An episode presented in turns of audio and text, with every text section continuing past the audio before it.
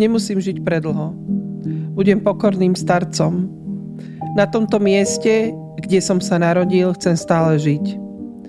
Niekedy cítim ten istý pach ako pred 30 rokmi.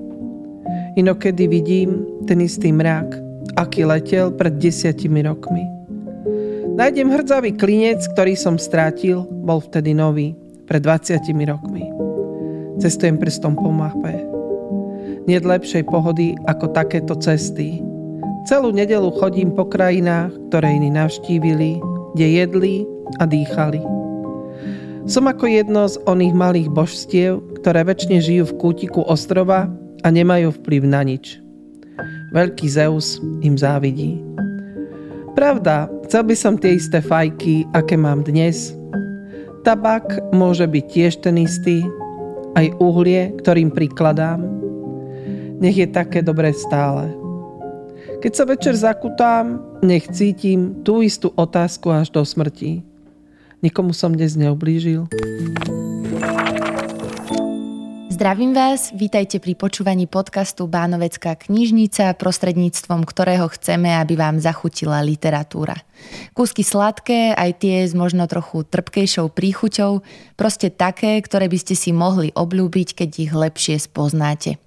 Moje meno je Mirka Abelová a spolu s našimi hostiami vás prevediem niektorými literárnymi dielami.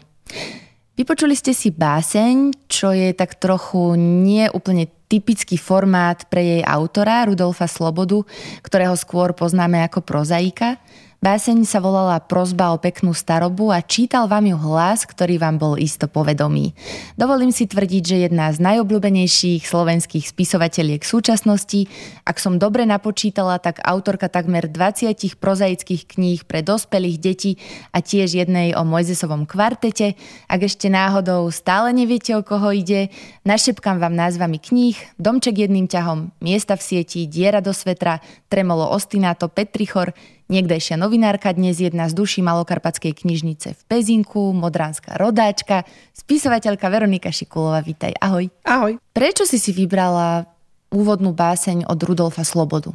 Toto je taká knižka, Večerná otázka vtákovi sa volá, na ktorú sa trochu ako keby zabudlo.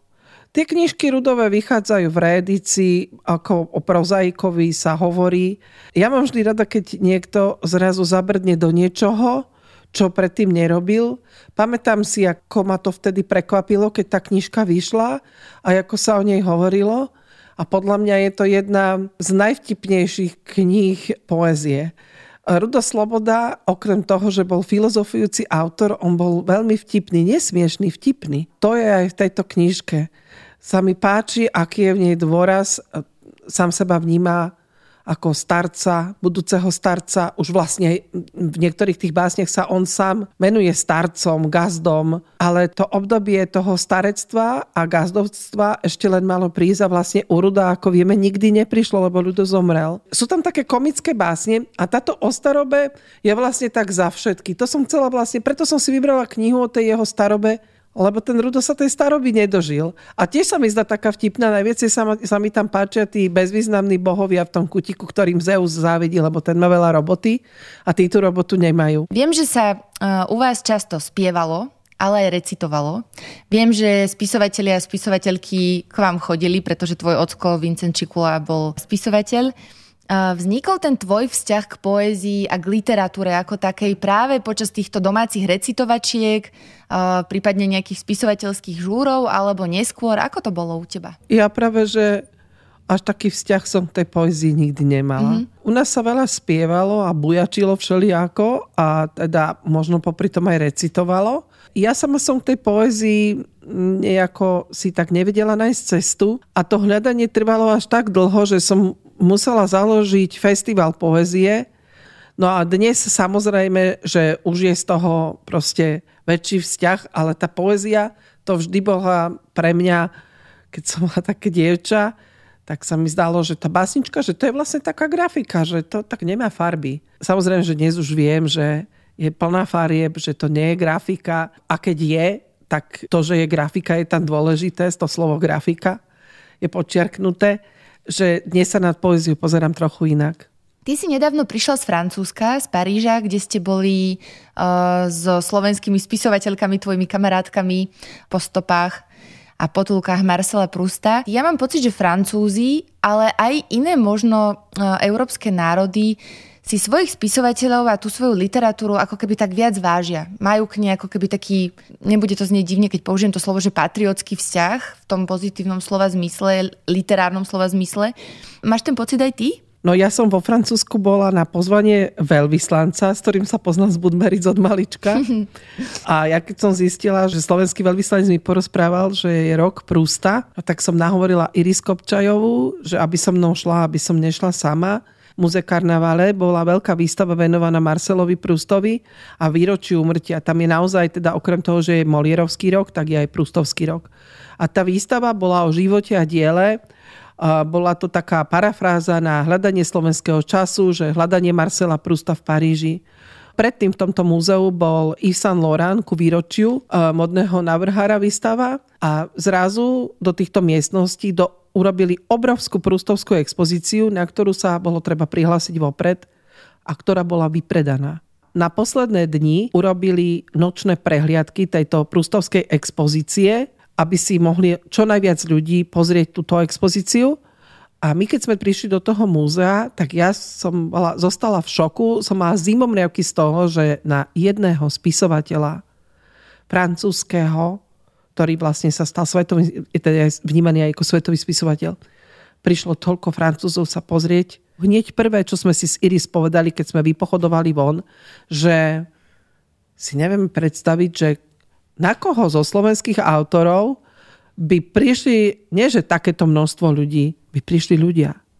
Ja robím besedy v Pezinku a už som rávela, že keby som anglickú kráľovnu pozvala do toho Pezinka, Možno, že Gajsenovcov, keby som pozvala. Ale že keby som teda anglickú kráľovnu pozvala do toho pezinka, že ani tam by do, neprišli sa tí ľudia proste počúvať tú besedu, že aký problém je ľuďom približovať literatúru, aký problém majú ľudia, mladí ľudia, tam bolo kopec mladých ľudí, školy takí frkani tam išli, že Marcel Proust je autor pre dospelých, ja som ráno tam svoje cere na, v kaviarni povedala, že tu máš môj článok, čo som písala do to si prečítaj, prečítaj si Wikipédiu, lebo už keď sme kúpili lístky, tak aby si vedela, že na čo ideme. Čím to teda podľa teba je, že u nás možno nemáme až taký vzťah k tej literatúre alebo k tým spisovateľom, že by možno toľko ľudí ani neprišlo a vlastne ani sa nevieme zhodnúť na tom, že koho dielo by sme mohli dať na takú veľkú výstavu. Podľa mňa sa tá literatúra s nedostatočným ako keby záujmom vyučuje. Lebo neviem si predstaviť, ako to, že francúzske deti čítajú Gargantua a Pantagruel a naše deti nie sú schopné proste si prečítať poviedku Pala Vilikovského. Podľa mňa to je zlou výukou ale ja sa akože nechcem sa dotknúť učiteľov, lebo viackrát som narazila pri rôznych debatách, že začína to doma samozrejme pod perinou, začína to príjmame na kraji postele rozprávaním. Nemusí sa len čítať, môže sa rozprávať aj o knižke. Že v tejto knižke ja som čítala toto a toto. Že tá chuť sa dá aj zobudiť u tých detí. A to sa samozrejme, keď sa to dobre naštartuje doma a vie v tom pokračovať a má dieťa šťastie na dobrého učiteľa už v prvej triede, tak sa to dá. A to nehovorím len o literatúre, to môže byť aj matematika, aj biológia, aj motýl, aj hocičo. Ak ona sama ten záujem nedokáže prebudiť, jednoducho zlyhala. Poďme k tej tvojej druhej ukážke. Je to e, báseň Jana Holého. Volá sa, že včas sucha. Ohnivé slnko striela už pridlho, vrelými lúčmi, strelbe len konca niet – Spálené siatiny a lúky hrozia z horetej vlastnej tváre. Hľad od trúchlivých hrobov rad za radom, v horúčkach kvietky hlávku si skláňajú, s vrašteným lístím z horúčavy, ledva dub vládze dať bledý chládok. Cez vách, čo často zo svojich brehov sa vylieva, dnes šarvanci bez bázne predchádzajú a volky v jarme spriahnuté ťahajú vozy štrku. A vtákom hrdlo prahnúce ohnivou žízňou, už nechce spievať a nevládze na breste pozbavenom krásy, chrapiaca vrana viac nadáš krákať. V náramnom smede otvára ústa zem na mnohých miestach, nápoja niet, len niet, všetko už takmer mŕtve dychtí po vlahe z oblakov po vzkriesení. Však zrazu aké míhania blesku to zrak prerážajú. Aké to v sluchu znie už hrmenie. Či to len číri blud sa mi zdá. Či to má byť pravda? Po bielých horách hla tam sa prestiera a dvíha v sparnú oblohu mrákava. Len vetri ju noc prahom slepnú, vyžďaním, svičaním predlietajú. S potápajúcou šijou sa zhýba háj, stále viac tmí sa, kratunky okamih a polovica celých nebies zrazu je odená v strašnom rúchu. Z vyschnutých polí robotní rolníci preč skáču. Beží dobytok z pustých hlúb.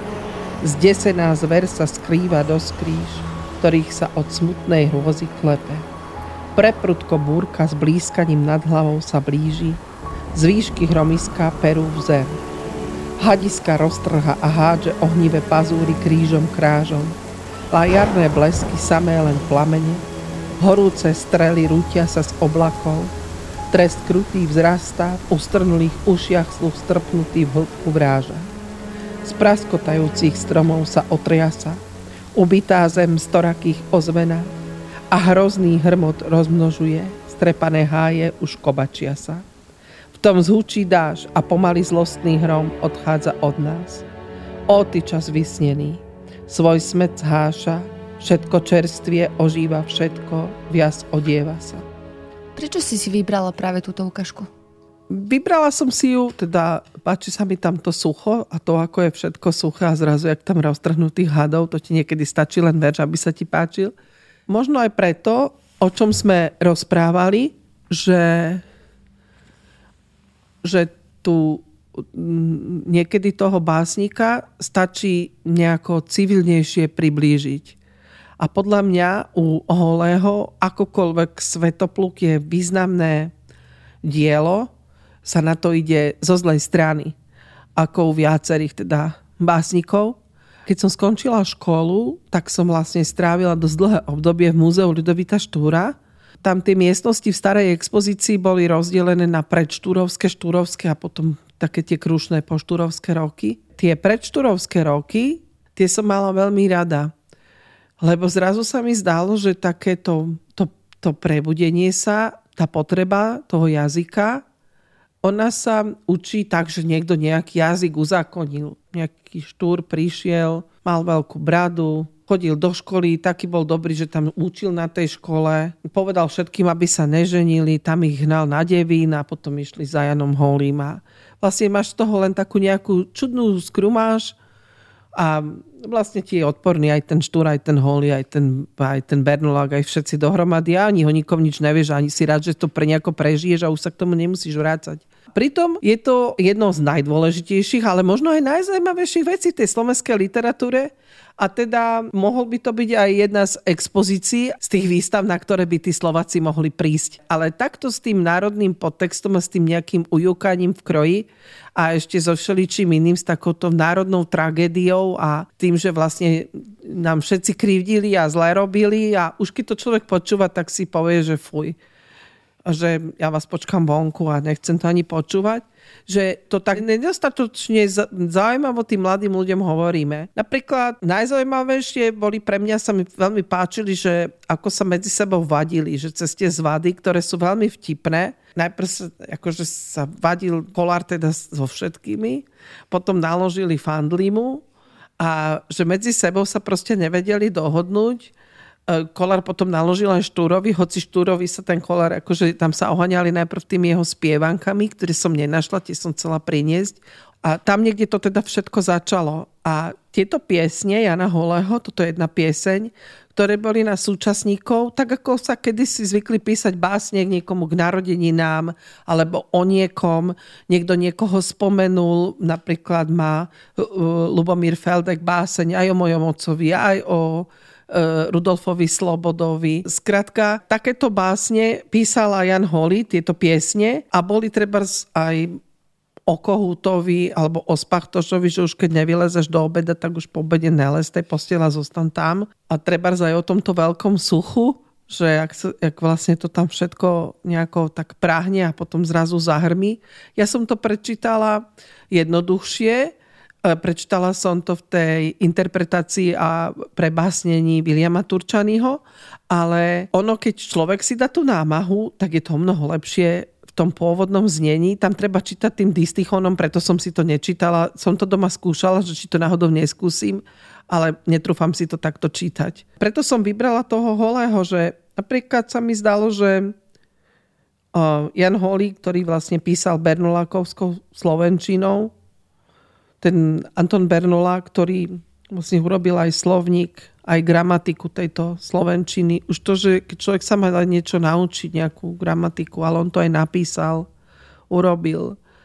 A Jan Holý písal eposy také, aby sme aj my sa mohli pochváliť ako veľké národy, takýmito veľkými, aj sa to podarilo. To sú všetko dobré veci. Len bohužiaľ nejako nemajú čitateľov. Ja neviem, že či by 15-ročné deti alebo 17-ročné deti mňa možno aj. mali byť tými čitateľmi. Vieš, na čím teraz rozmýšľam? Že, že či to možno nie je taká výzva ako keby pre našu generáciu spisovateľov a spisovateľiek nejakým možno zaujímavým spôsobom Vieš tieto čo? veci priblížiť. Neviem ja ešte mala... úplne si predstaviť teraz, že ako, ale... Mala som také podujatie v knižnici, že som si povedal, že popoludní ja robím na detskom, takže každý teda s tým zachází a s čím schází, či ako to je. Takže ja som vlastne povedala si, že tá moja cesta k tým deťom, že si sadnem každý útorok alebo piatok o druhej v detskom oddelení budem čítať rozprávku. Najúsmievnejšia bola jedna pani novinárka z rozhlasu, ktorá prišla, že vy tu máte vraj a že to vás ako napadlo.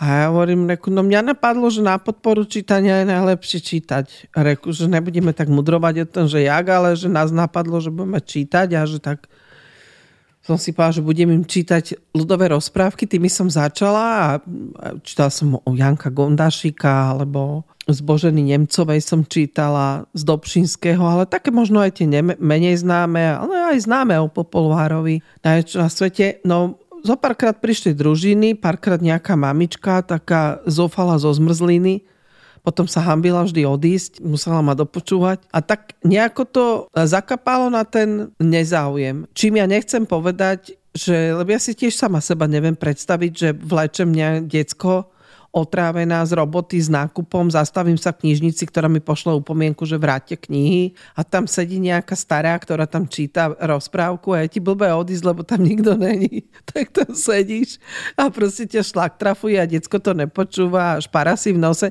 Vieš, že celá tá situácia, ona je taká hrozne zrozumiteľná. Ja neviem, ako to robia. Mári Dante dopierova mala o tom nádherný článok, myslím, že si ho čítala v rozhovore, to hovorila, alebo článok to bol, že hoci kedy cez vyučovanie proste deti, cez rozhlas sa oznámi, že teraz je tá hodina čítania a proste či to je matematika alebo čokoľvek, vyťahnú si knižky a musia si čítať. A číta aj učiteľ, má pri sebe knižku, že musia si nosiť tie knižky. Aj to je cesta. Vo Francúzsku je veľká podpora čítania vôbec literatúry, veď napokon oni prví otvorili knižnice a knihkupectva aj počas covidu. Vtedy, keď bolo všetko zatvorené, povedali, že knižnice a knihkupectva nie, že to je proste ako lekáreň. A podľa mňa aj je to ako lekáreň. Keď si začala čítať vlastne toho Ruda Slobodu, tak si spomenula jednu takú vec, ktorá mi tak zacinkala a chcela som sa ťa na ňu opýtať. Uh, povedala si, že, že vlastne tá jeho básnická zbierka je veľmi humorná a vtipná. Je pre teba ako autorku, ale aj ako čitateľku humor v literatúre dôležitý? Aj v tom, čo ty píšeš napríklad?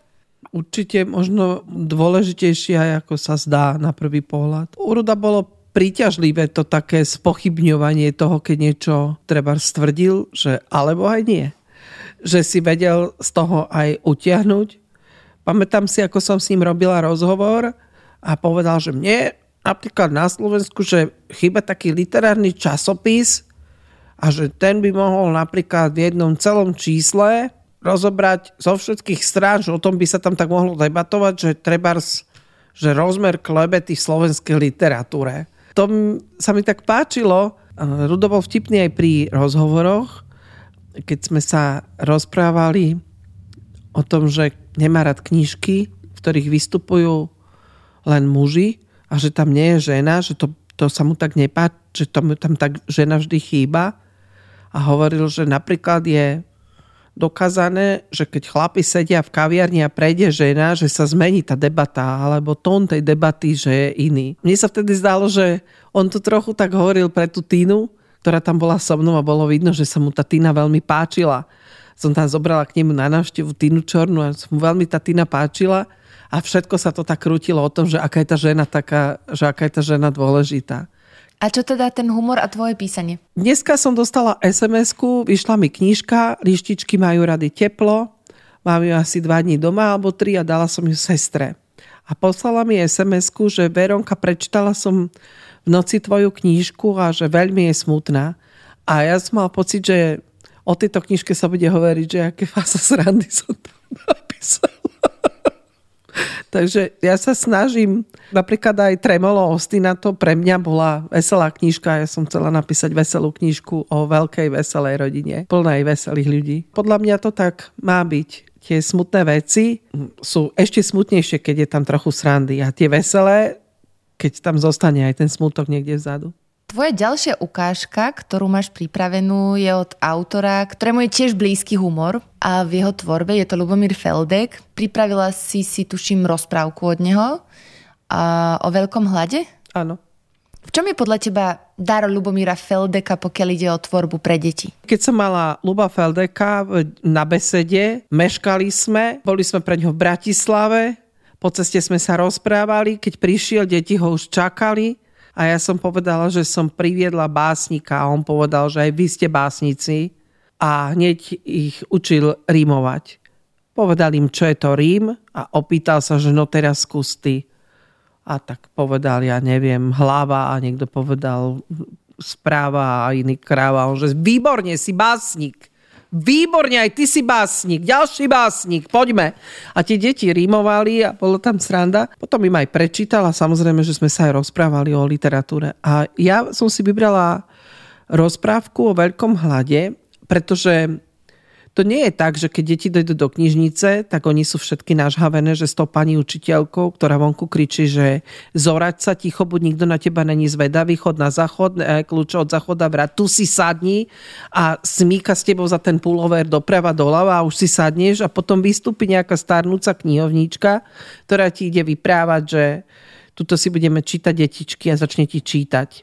To vôbec tak není, že tie deti si musíš kúpiť. Oni väčšinou nevedia rozdiel medzi poéziou, povedia ti, že to je pesnička, potom sa musíš cez tie pesničky prebrodiť vlastne k tým básničkám, musíš im povedať o nejakých básničkách, obyčajne sú o zvieratkách a dozvieš sa, že mama má alergiu na chlpy a nemôžu mať psa a kto má korytnačko a psa a musíš to stále držať, aby ti tie deti neušli. Zrazu zistíš, že na tú tvoju báseň ja nebudem menovať jej autorov tých básní, ale že na tie básne tie deti nereagujú, že oni sa ti s prepačením na ne vyserú. A ja som zistila, že je taká univerzálna vec, ktorá vlastne funguje takmer vždycky, ak je dobre prečítaná, a to je rozprávka o veľkom hlade. Ja neviem, prečo to je. Ja som ju čítala aj v rozhlase Verone Dianiškovej, ktorá robila reláciu o detskom čítaní. A som jej vravela, že pre mňa, keď ja chcem ísť k deťom a chcem im povedať, že počúvajte, nebláznite, však v tých knižkách sú dobré veci, tak im začnem čítať Feldeka. Okrem iného som chcel povedať, že teda Feldek ale aj ako prekladateľ funguje, aj s tými spievankami, že kľudne ja by som Okolarovi vyprávala cez toho Feldeka, tým by som možno, že začala. Že je, málo kto pozná tie súvislosti. Feldek aj tým, že prekladá z toľkých jazykov, to je jedno, že niekto bude vyprávať, jak prekladá It's a urob. Prekladaj Shakespearea, vďaka Feldekovi je to tu. Je to tu v takej miere, v akej to tu je. Píše divadelné hry a píše pre deti. Kto prekladá z nás básnikom? Málo kto prekladá básne. Kedy si vychádzali tie preklady, Stacho mal knížku prekladov, uh, Mihálik. Mihálik mal Kostra, hej, hej, hej. Smrek proste sa prekladalo. Prekladalo sa z francúzštiny.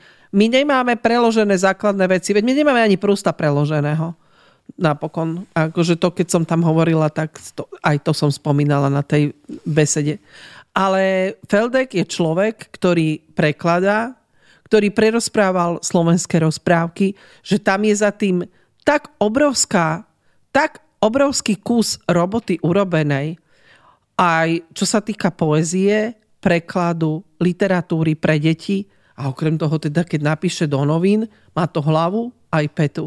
A ešte stále to vie chytiť proste zo všetkých strán. Takže preto som si ja vybrala Luba Faldeka. Rozprávka o veľkom hlade. Dobré ráno. Martin z Perín dvíha sa.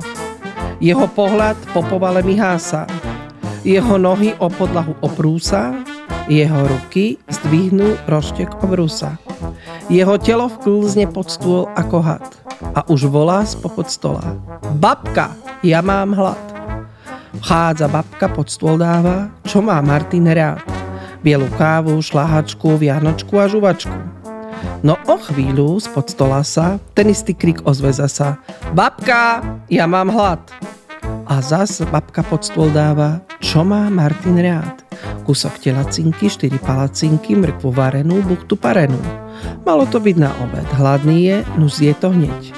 No o chvíľu spod stola sa ten istý krik ozve zasa. Babka, ja mám hlad. A zas babka pod stôl dáva, čo má Martin rád. Misu kaše, taniel haše, kakao a bábovku a jablčko kožovku.